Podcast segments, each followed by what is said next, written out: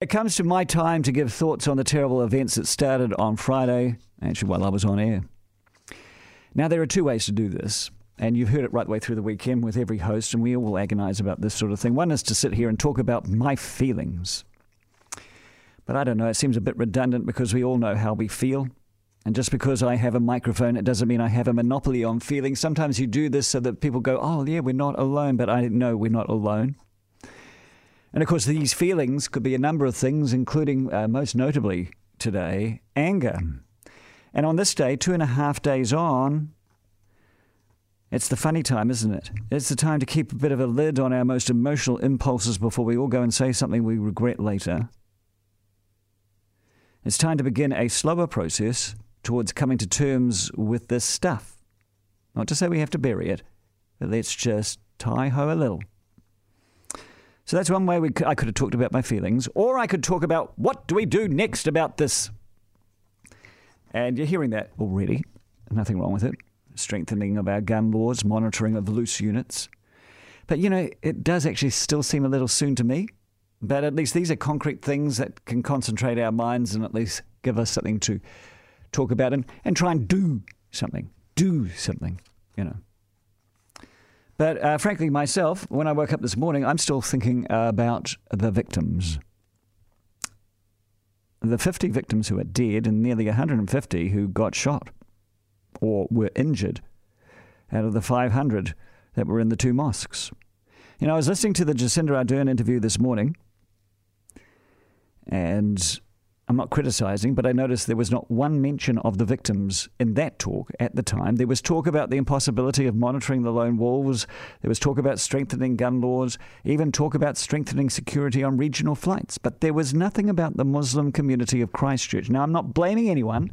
This is just how people are, in a hurry to move on from something terrible. But I'm not totally ready to move on quite yet. I want to think about this, and I want to know about this. I want to hear how the grave digging was going, believe it or not.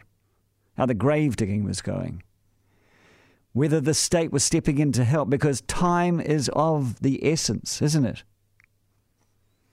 I was wondering about the victims' families and how the government is going to help them going forward.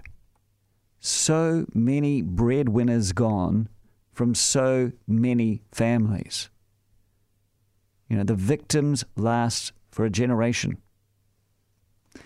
In fact, I'm wondering about long-term support for this community in Christchurch. So this date, the 15th of March 2010, 15/3/19, numbers are very important in these things, 15/3/19 is remembered as a time of ongoing kindness by the Muslim community from their fellow New Zealanders. So it doesn't get sort of enshrined as a date of martyrdom and revenge. And that's a concept. You just have to look at the gun of that guy. Now, this is the problem I have. It feels to me as though the event is still centered around that man. The more he is minimized, the less he can motivate similarly unbalanced minds. From the start, I have regretted that he was ever named. It's a name that no one needs to know. I understand the convention of law, but this is not a conventional crime. I've regretted that any image of him has been published, even the pixelated ones, because a paper in Australia published a photo of him in the dock flashing a sign well known to people who think like him. And I suppose the paper thought, oh, they'll be horrified to see that he's doing that, but didn't even think that some people will be ecstatic that he did that. Didn't need to be seen. This man needs to disappear quietly and legally. I want the whole trial in camera. I know, and by in camera, you know what that means, in secret. I want it in front of a judge and a jury, and that's it. And maybe independent observers to make sure that the rule of law is taken.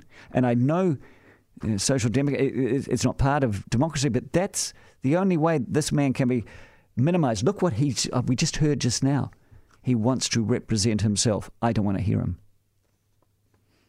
I want a judge and a jury to hear him. I don't want to hear him. Now, final point here. The last time I was in front of a microphone was at 3:55 on a Friday when a piece of paper was passed to me with the first confirmation of a fatality. 3:55. Things started at 1:36, right? And then I read that out on air. That was the first time I said anyone had died, 5 to 4. That's how proper media works.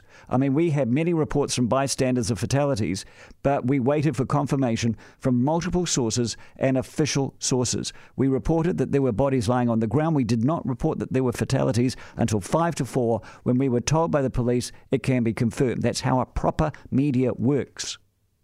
Facebook is not proper media.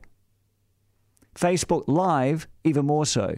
Facebook could not have vetted something that was going out live on a ridiculous platform. Facebook Live gives the power of anyone to broadcast anything. I'm surprised more atrocities have not already been unleashed on that platform. Don't worry, Mark Zuckerberg. No one will mind in the least. Why don't you walk down the hall, go into the office, talk to someone, and get rid of Facebook Live right now.